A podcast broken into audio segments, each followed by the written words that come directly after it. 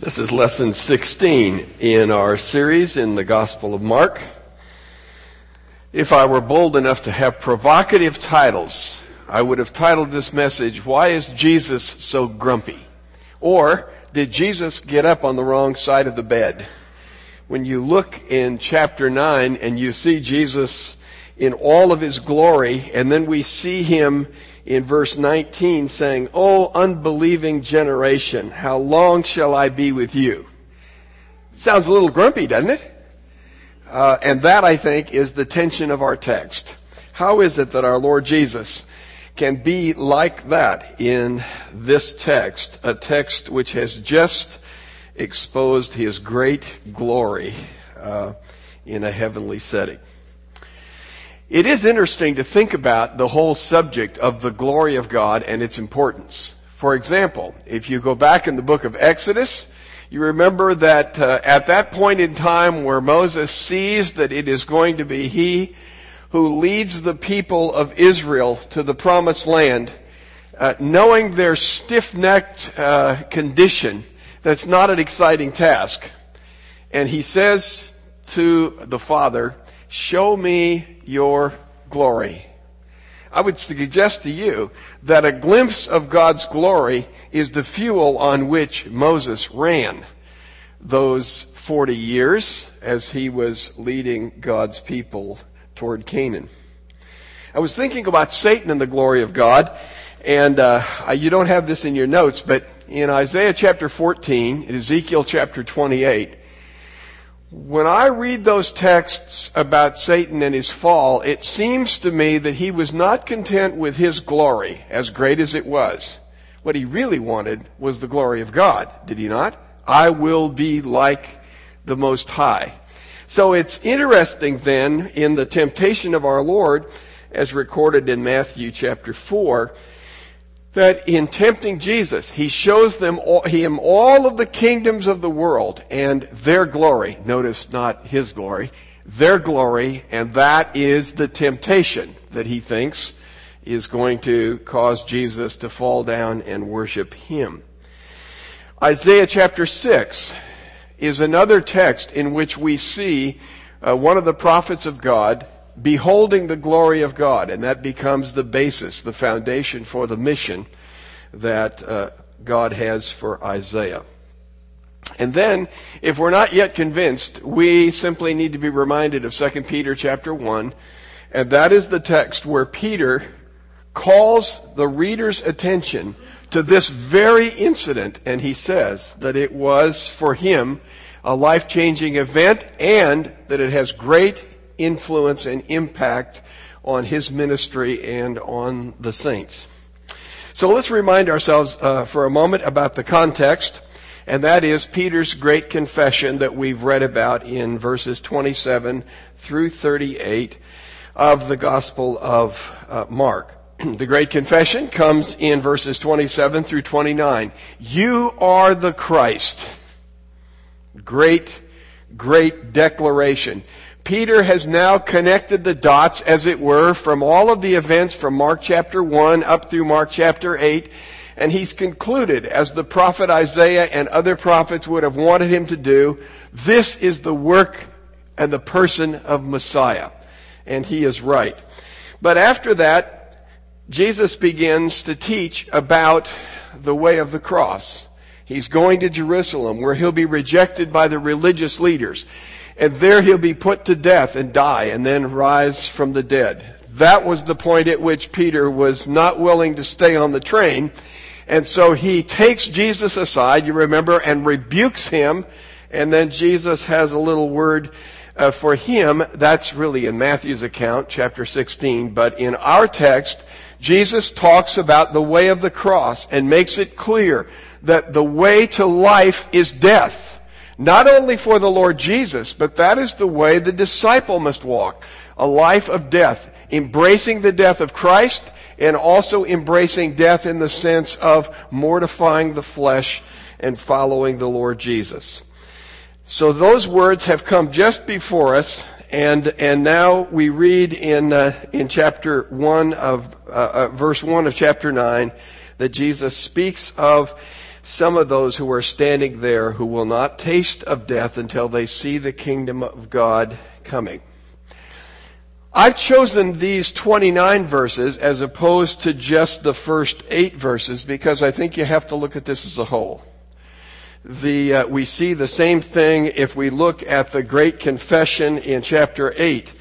We could stop with just the Great Confession, but we have to go on to hear Jesus' words about his suffering and, de- and, death. We have to hear Peter's resistance. And we have to hear that the way of life is death. It is the cross. And so that's one section, and so it is here. And also I would call to your mind the fact that we have three of the disciples involved in the transfiguration. The other nine are picked up in the last part of our text. And just to point out a, a point of interest, it's interesting that the short section is the section of the transfiguration. The lengthy section is the section with the disciples, the nine disciples down below as Jesus finds them. It's over twice as, as long, and so surely we cannot pass that by. Uh, we must do it as a unit. Oh, I also talk about the, uh, the altitude.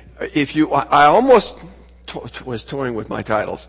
How your altitude can change your attitude it's interesting that where you start, uh, let's just say 9,000 feet. If this is the mountain we're, we're thinking of, it's, uh, it's a high mountain. It would probably be the highest mountain there, be 9,000 feet, actually 11,000 from the base of the valley, but 9,000 feet. Uh, and that's where you see the transfiguration. Then you see the next phase is the descent. I don't know how many feet it was where this question came up about Elijah, but you see sort of the, the descent phase, and then you get down to the ground floor, and that's where everything seems to uh, fall apart. And that's the point at which our Lord says, uh, How long must I put up with this generation? Now let's talk for a moment about the relationship between verse 1 and verses 2 and following, where Jesus says to them, some, there are some of those here who are standing here who will not taste of death until they see the kingdom of God after it has come with power.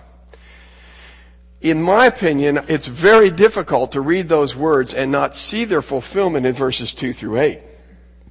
Uh, that it doesn't require uh, our Lord to be saying the, the actual kingdom of God is coming in its full and final form during the lifetime of some of you. I think what he's saying is you will see the kingdom of God. In other, and by the way, it's clear that this is a vision. You will see it, as it were, in the future. Uh, almost like Hebrews 11. The, the saints of old saw that heavenly city uh, by faith as they looked ahead. So it, it seems to me that's true, but if you need further proof, you might just go back to Peter's own words in 2 Peter chapter 1, uh, where he calls this seeing the kingdom of God coming in power. He says, For we did not follow cleverly devised tales when we made known to you the power and coming of our Lord Jesus Christ, but we were eyewitnesses of his majesty. It seems to me Peter's saying, we saw it. We saw the power and the kingdom of, uh, a coming of the kingdom of God. So verse 1 introduces, as we would expect, verses 2 and following, and does not require the literal fulfillment of that, which obviously is still uh, in the future. So let's talk about the transfiguration of the Lord Jesus as we see it in uh, not only in Mark but in Matthew and Luke. I just feel compelled to point out some of the points of interest just for you to have those in mind, even though we have to stick with what Mark tells us. In Matthew chapter 17 verse 9, it is clear this is a vision. It is something they see that is a vision. And that I think helps explain why they can see Moses and Elijah there and in the snap of a fingers, all of a sudden they're gone. They don't have to pack up, go down the mountain, whatever. It's a vision that they're seeing. Uh, in, in, Matthew's gospel, also Mark's gospel, uh, I'm sorry, also Luke's gospel, there is attention called to the face of our Lord Jesus. so that the face of our Lord Jesus is described as glowing like the sun. Sounds kind of like the book of Revelation in the description of our Lord. But Mark does not focus on that. He simply talks to us about the clothing of our Lord, but we see it's the face of our Lord as well. Here's one that's interesting. In Matthew 17 verse 4, Peter says, I will make three shelters. I will make three shelters. I have to tell you, that sounds like Peter to me. I could tell, hey, this is something I can do, Jesus. I can do this. And the other two, it says we. And I think the we is not six, folks. I don't think Peter's saying Jesus and Moses and Elijah grab a hammer. We're going to start building. He's saying the three of us uh, can can do this. I want to talk about that a little bit later uh, the disciples' fear. We see that in the other text, but this text in Matthew dramatizes it to where they are so fearful they fall with their faces to the ground. This is really an awe-inspiring event, and Jesus then touches them and tells them not to be afraid. Here's what we get from Luke. Interestingly, Luke says after eight days, he says, eight days after these sayings, the other two gospels say, 6. It seems to me that you've got a sequence of sayings and, and that those probably took place and were repeated over, over several days. So it just depends on which sayings you want to mark as the beginning point. I, I personally don't see that as uh, an issue that's irresolvable. And notice that in Luke's gospel, prayer is the context. Matthew and Mark do not mention that they went up on the mountain to pray, and it was while Jesus was praying that the transfiguration occurs. That is not recorded in either Matthew or Mark, but it is recorded in Luke. And it's Luke's gospel that tells us the conversation that went on. Now, Matthew and Mark tell us that the three, uh, our Lord Jesus, uh, Moses, and Elijah were talking. It doesn't tell us what they were talking about. Luke does. And they were talking about Jesus' exodus that he would accomplish in Jerusalem. Now I find that kind of interesting and a little bit of a tee for me because the disciples do not want to hear about Jesus' death. Isn't that what Peter just, you know, interrupts Jesus and drags him off and says, we're not going to hear any more of this. and here they are. And what are these guys talking about? They're talking about Jesus' death and what's going to take place in Jerusalem. And uh, the three get to overhear that conversation. Another interesting thing, and I don't know why it's there, but Luke tells us that the three get sleepy.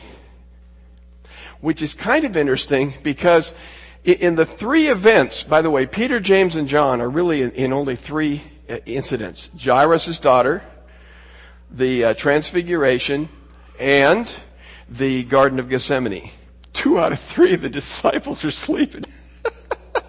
That's not so good. These boys, they need some, one of those pills they advertise on uh, television, you know, that keeps you awake so you don't fall asleep at the wheel. Anyway, for whatever reason, they grow sleepy, but they awaken. Now, it may have been the, the, the, climb. Think about that. Climbing up there, you know, several thousand feet. You're, you're huffing and you're puffing, and, and maybe it's a little bit warm, and you just, just feel like you want to take a nap. But Luke is the only one that tells us about that. They're awakened fully. So they're not dreaming this in that sense. They're awakened fully when the vision comes. And then it says, um, that the disciples feared as the cloud comes over them, which is kind of interesting. The other two texts talk about the fear of the disciples, but this cloud is obviously being uh, being revealed in the sense of the Shekinah glory. Would you not agree? It's the cloud where God is somehow present, and boy, when they see that cloud descending upon them, uh, that's pretty scary stuff. And of course, it is from the cloud that God the Father speaks uh, his words of uh, uh, assurance. So, what's Mark's point of emphasis in all of this? Well, he makes it clear that it's Peter, James, and John. Thought about that quite a bit. Why three guys? rather than 12? Why the three guys up here and the 12 guys down here? One of the things that Jesus said in the uh, parable of the soils was, To him who has, more shall be given. In other words, revelation seems to be given in, in proportion and in response to your reception of what you have already heard. Now, think about this in relationship to Peter. Peter is the one who says, You are the Christ. Not the others at that point. Not the others. Peter does it. When Jesus in Matthew speaks words of commendation, he speaks words of commendation to Peter. And he says, on this rock I will build my church. And, and it seems clear from that text, somehow Peter receives an extra measure of reward. Does he not? He receives something more than the rest, and I take it it's because he has perceived and embraced more than the others. So it's not surprising to me that Peter, James, and John as a group may have excelled above the others. Let me point out, if you're gonna, if you're gonna grade the others, okay, so I've got Peter, James, and John as the upper 10% or whatever they are. Who's the bottom? Obviously Judas. I don't think you're gonna have him up there for, uh, you know, a reward for responding well to revelation. So Judas and the others are down there and they're the, I don't want to say the dropouts, Judas is, but, but they certainly uh, are not there with the three. The rest of the disciples, the nine, are in verses 14 through 29, and that is a great point of emphasis in this text. Jesus is transfigured. His glory is revealed from heaven. Moses and Elijah are present and they talk with Jesus. And, uh, and now I gotta, I gotta just say this let's build three dwellings. Let's build three tabernacles. I, have been pondering that and thinking, you know, I, I realize in, in my fear or excitement in my life, I can think of many times where I've said something really stupid. And, and this, this is right there. it's right there. It's one of the, the top runners, runners up in this contest of stupid things to say. But okay, I, I have to tell you, some things come to me uh, in the shower, and you can tell why I'm all wet then when I say them, or they they come to me when I'm shaving, and uh, just in the nick of time. And this morning, this morning I was sitting there shaving, and, and I was thinking, what what is this? Why does it say in all three accounts, let's build it? I know one of them says, I'll build it, but let's build it. Try this on for size. Hey, this is my labor, this is as close as you'll get to a Labor Day message from me.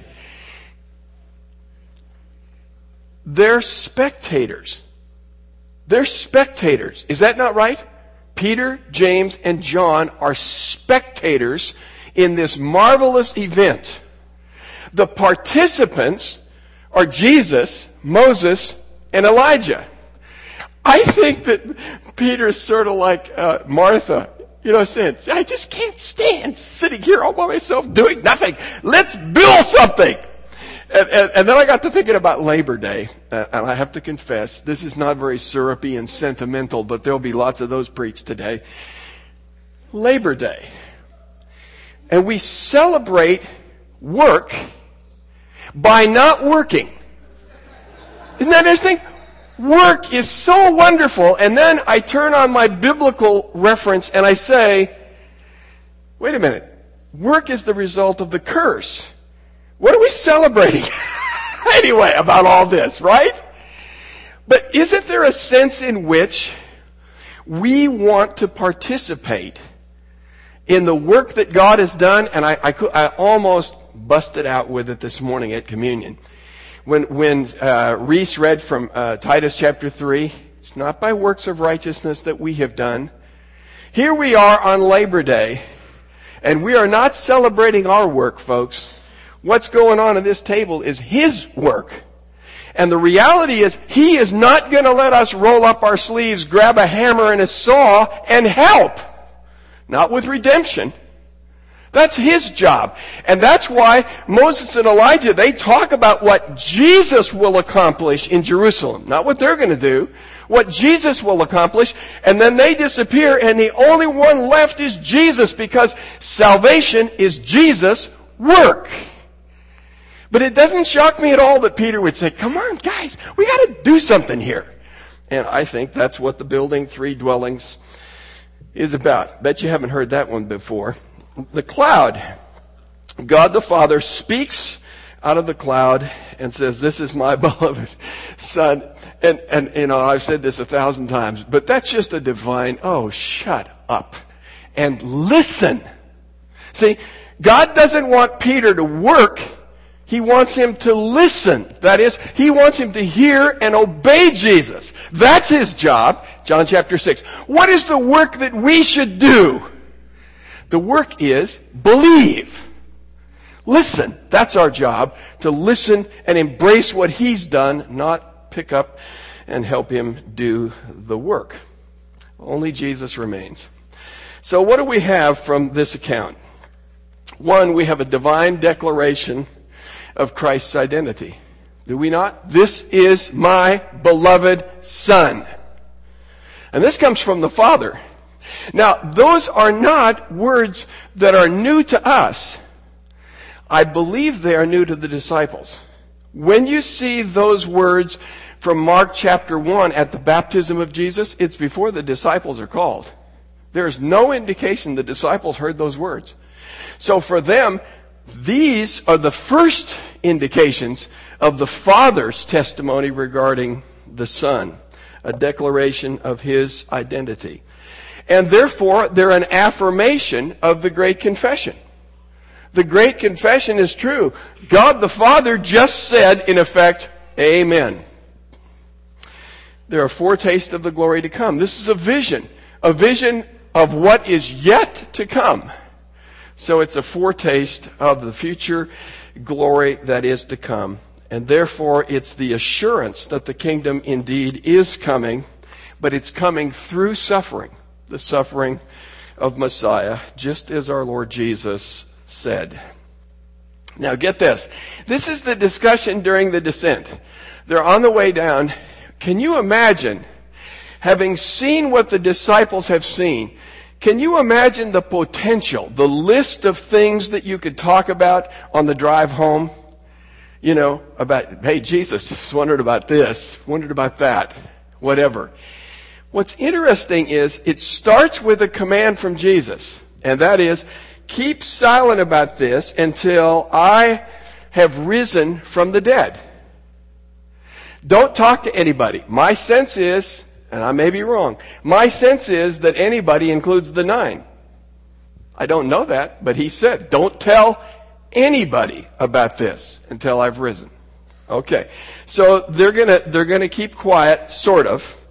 But the disciples, the text tells us, fixed on Jesus' words, that is his words about his rising from the dead. And their ears are flapping now and they're saying, oh my, back here comes that thing again about death and resurrection. What in the world is he talking about? But they won't raise the question with Jesus. The text tells us they were talking, I suspect, whispering amongst themselves. Here he is again talking about rising. What is this? So the discussion goes on and they, they ask a safe question. I think, an evasive question, but a safe one. They just saw Elijah, right? And so they say, well, Jesus, you know, the scribes teach that somehow Elijah is supposed to come first and restore all things and then Messiah. What do you think of that? And the irony of it is Jesus turns that conversation back to a conversation about his death and rising from the dead. Look at how he does it. He says uh, this. Elijah, in verses 12 and 13, Elijah must come first and restore everything. Now, it's going to become clear in the context that hasn't happened yet. He has to do that, but then he says, Elijah has come, and Elijah is John the Baptist. And the disciples figure it out. Jesus is talking about John. What does Jesus say with respect to John and his first coming. It says, Elijah has come and has suffered just as it was foretold. Now, listen to the way Jesus puts it. This is verse 12, uh, the last, uh, the later part of verse 12, 9 to 12. And yet, he says, asking this question, and yet, how is it written of the Son of Man that he should suffer many things and be treated with contempt? What Jesus is doing is overlaying John, John the Baptist, Elijah, and himself. And what he says is, John the Baptist came. They rejected him and they did with him what they wanted, which was pop off the head.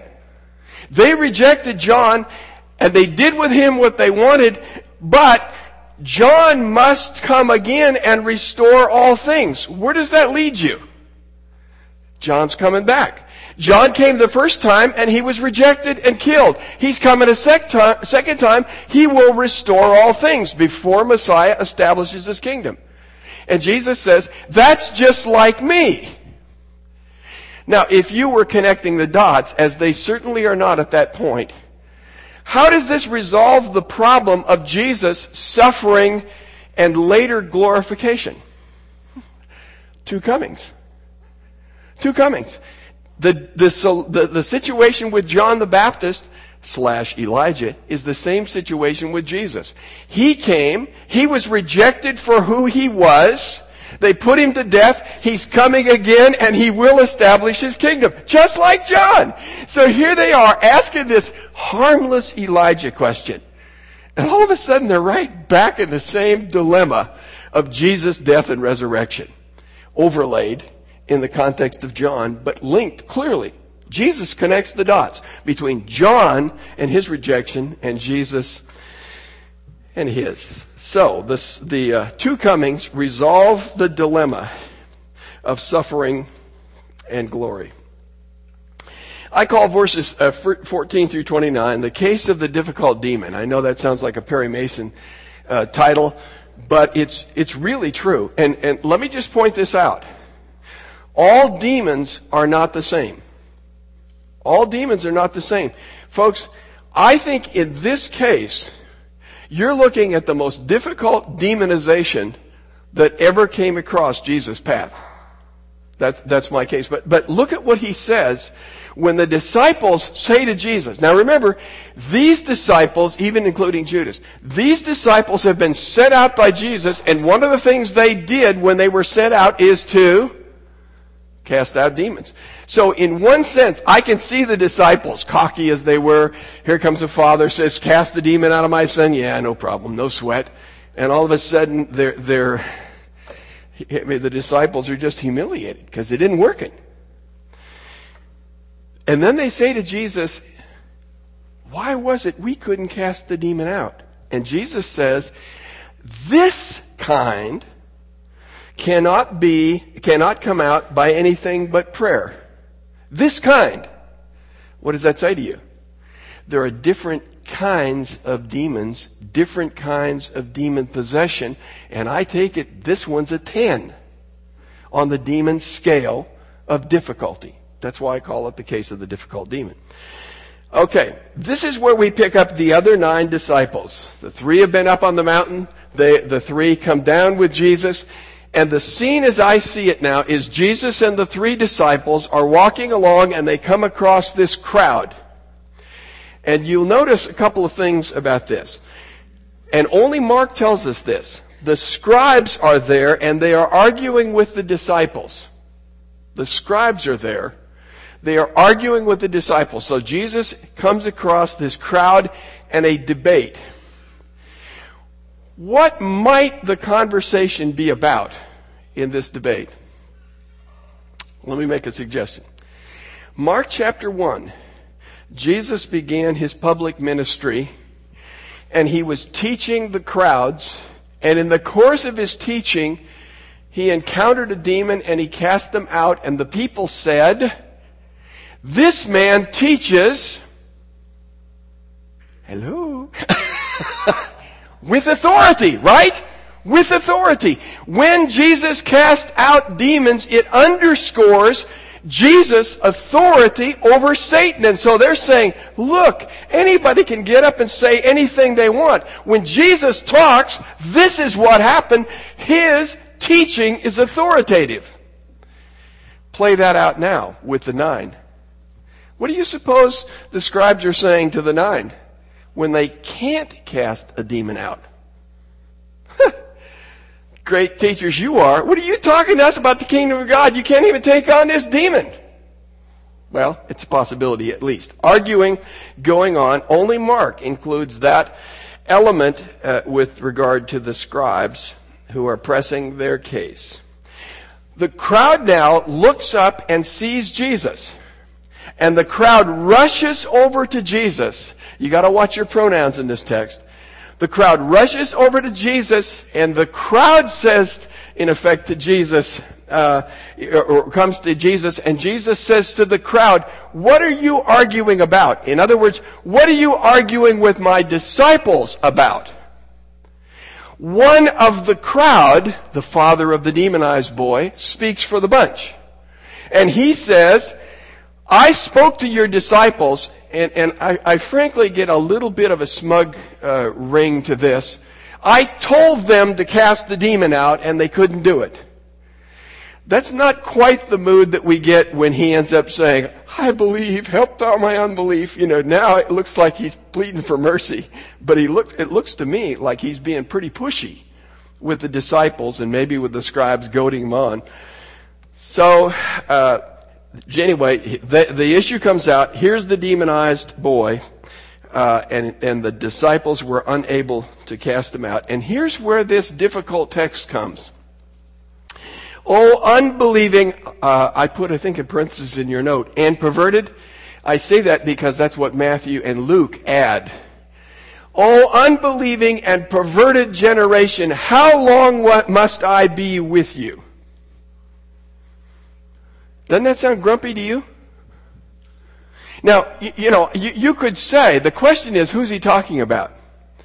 You could say, well, he's talking to the disciples. Why would he call them a, a generation? I mean, you know, he, he, could say, you nine, you disciples, you guys. How long do I have to put up with you guys? You're so inept. He isn't talking, so far as I can tell, specifically to the disciples. In fact, I don't think that he's particularly harsh on them when they say, why couldn't we do it? He basically says, it takes prayer. And some text would add, and fasting. That doesn't sound like a condemnation of them. It seems to me it certainly includes the crowd, the scribes, and the Father. and in fact, in my opinion, the whole generation. It includes all of them. Because this is really rooted in unbelief. I don't know whether to spring this on you now or just hold off and, and, and wait for about two minutes to tell you why I think that's true. But friends, he's just come from heaven. He's just come from heaven. And somehow earthlings don't look quite so hot do they? I mean, you know, I'd rather be up there with Moses and Elijah.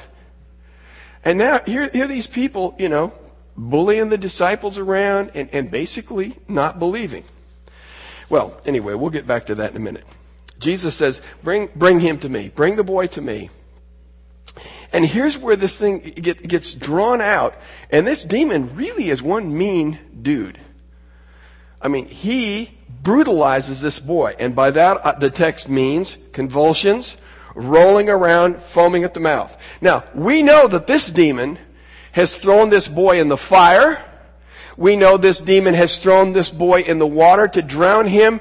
This demon is deadly and destructive. And he is hell bent on destroying this child. Is he not? And here he is again confronting Jesus and, and doing these antics, brutalizing this boy. And, and what's interesting to me is, is I would have thought Jesus would have hurried it up. Instead, he says to the father, How long has this been going on? I mean, wouldn't you as a father say, well, come on, come on, get this thing over with. Here he is foaming at the mouth down there. Solve it. I think what Jesus wants to underscore is this thing has been going on forever. And that is indication of how difficult this demon is. So then, he says to him, uh, if you can do anything, help us. Now, I think the word if is interesting, and the word you is interesting. I think there's the innuendo behind this because he has just said, I told your disciples to do it, they couldn't. If you have the ability, surely which your disciples did not, if you can do this, then help us. And Jesus' response is interesting. Because remember, he's just talked about this unbelieving generation. He says to them, if I can do anything, do you really think the issue? I mean, here he is just coming out of glory. Do you think the issue is my ability? The thing that's in question right now, my friend, he's saying, is not my ability, it's your faith. If you believe. What about your faith? And, and here's where at least you got an honest word. Do you not? I love this. I believe. Help my unbelief. I think what he's saying is, my belief is so puny and sickly, I'm, I'm ashamed to even he call attention to it. Help me, Jesus. Help me believe. You know what? This guy's getting on the right theological track, don't you think? This boy's on his way to becoming a Calvinist. Well, anyway. Sorry about that. So Jesus, now, what's interesting to me is, Jesus sees that this, the crowd is growing rapidly. Here's, here's these, the, the throng starting to rush in. So in a sense, Jesus has been, uh, if, if, if there's a power button, I know this is horsey, but if there's a power button on Jesus' panel, he's had it on uh, energy saver down here when he's working with this demon, and that's why this, this demon's pulling off all this stuff. Now Jesus sees a crowd gathering, and he does not want that crowd to come for, for reasons that are evident from other texts. He doesn't want to do that which is spectacular. He turns it up to full power, flips the switch, and now he says to the demon, uh, Come out of him and don't ever go back. Full power. What's interesting is even here, the rebellion of this demon is evident. He's going to do, well, parents of teenagers. Do I have to say more? How many times have we said to our teenage kids, and they comply eventually, but, but they also send the message but this is under protest. Okay, you win, but under protest. That's the way these demons are responding with Jesus. But the point is, Jesus has now said, it's over. Enough of this stuff. Come out and don't ever go back.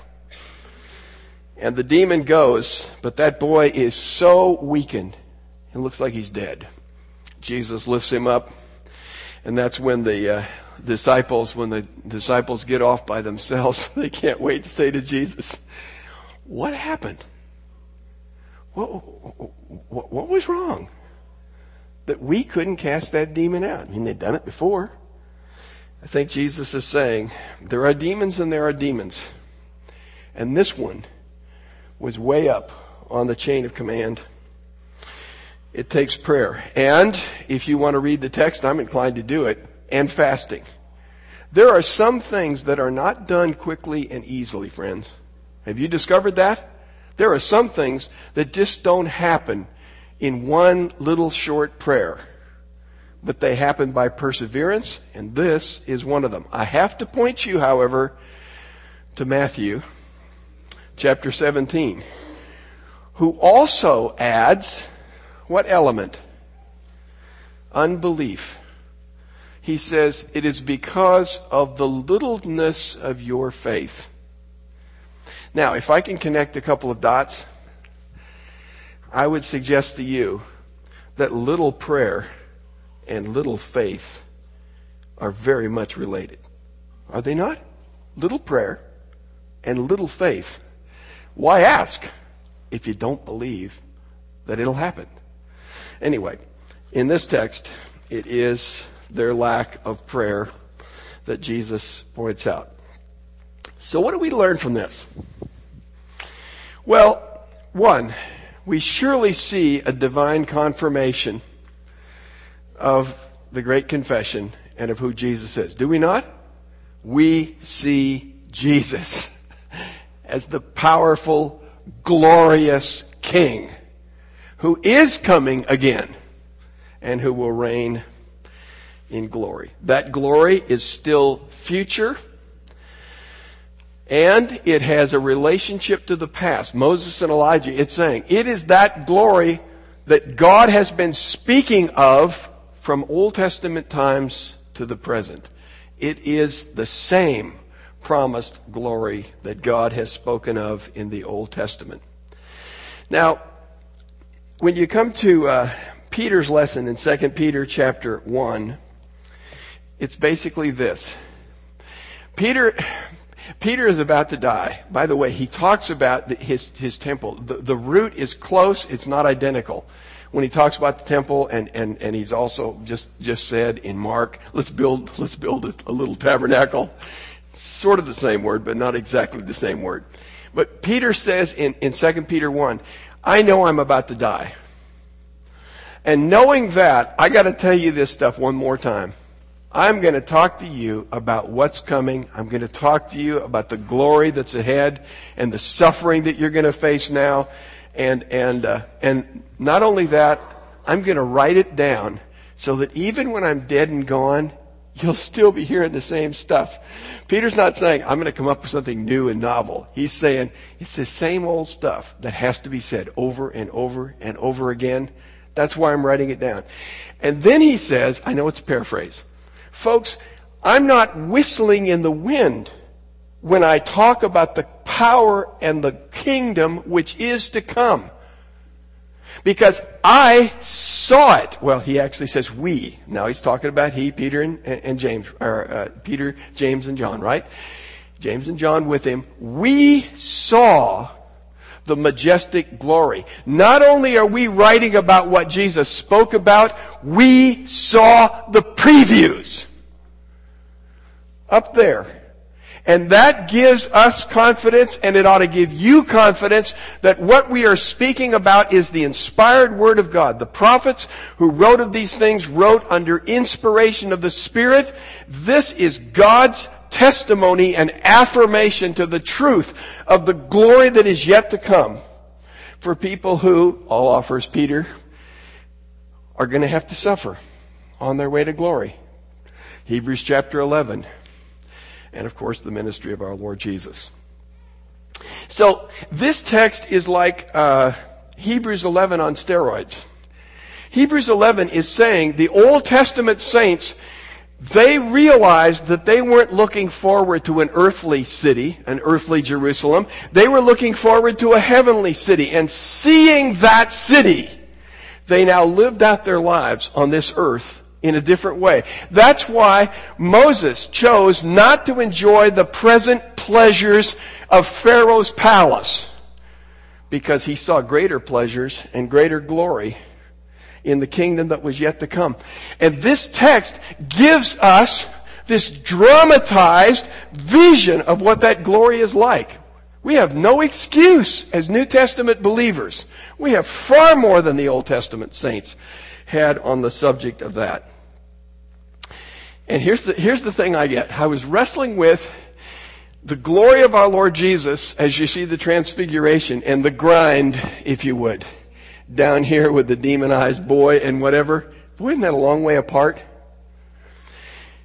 Peter resisted the tension of the glory and the grind, glory and suffering, and so he opposed it.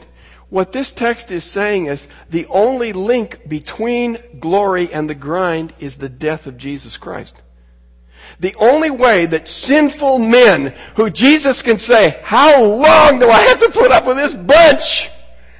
Those people can be in glory because He took on the suffering and the agony and the penalty of men so that men could experience that. So you see this world apart and the cross of Jesus is the bridge. Is it not? Now, here's my last point. The view of Jesus in all of his glory gives us an accurate picture of who we are. See, when we come to this text and we see Jesus saying, Oh, sinful and unbelieving generation, how long can I be with you? You know what my first effort is? Who is he talking to here other than me? Oh, talk to the disciples. Feel free. Pick the nine, take the three, any of them. Take the father of the child. Take the scribes. Take the whole mob. Just don't talk about me. But you see, when you come to, to Psalm 73, and Asaph is grousing to God because somehow the wicked seem to be having the good life and the righteous don't. Remember, it's when he comes to the sanctuary of God that he now sees things from an eternal perspective. And from that perspective, he says, what do you know? God is with me now and he will be with me forever. The presence and the nearness of God is my good. So I really do have good. What I would like to suggest to you is it works in the other realm, almost in reverse, in our text. Seeing the glory of God helps us to see ourselves for how rotten we are in God's sight. Isn't that what Isaiah said? When he sees the glory and the holiness of God, he says, woe am I! I'm a wicked, wretched man. Right on. When Moses saw the glory of God, he fell on his face. Now, come to my next slides. You may giggle, you may not. Now, here's the song. I, I actually went out. I would have played them for you if I could. You are special. You are my friend. You are special. You are my friend. You're special to me. You are the only one like you. Like you, my friend, I like you. And on it goes. Now, hey, I'm not against Mr. Rogers. And, and, and I think there are good things to be said. But you know what? That's him singing that song and that is not God. And you know what? Sometimes I think we think God is Mr. Rogers. He's up there in his heavenly sweater and he's telling us how special we are to him and we're unique and we're cool. This text tells us, friend, we are not special. We are an unbelieving, perverse generation. And anything that he does for us in the way of that cross is grace. Grace. And so when we behold the glory of God, my friend, we better start seeing ourselves for who we are, or should I say, for who we are not. This is not a time for a healthy self-image. This is a time to see ourselves as unworthy sinners. And Jesus Christ chose to take the sinner's place and bear that punishment so that we may enter into that glory which we do not deserve. That's the message of the gospel. That's the message of this text.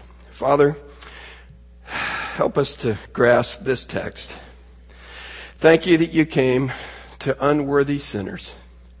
Thank you that you left the glory above to enter into this wretched earth and just as Paul tells us that there is suffering and groaning that takes place, we see it in your Son.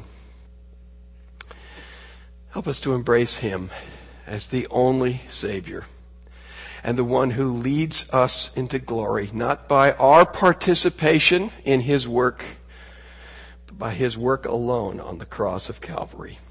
In Jesus' name, amen.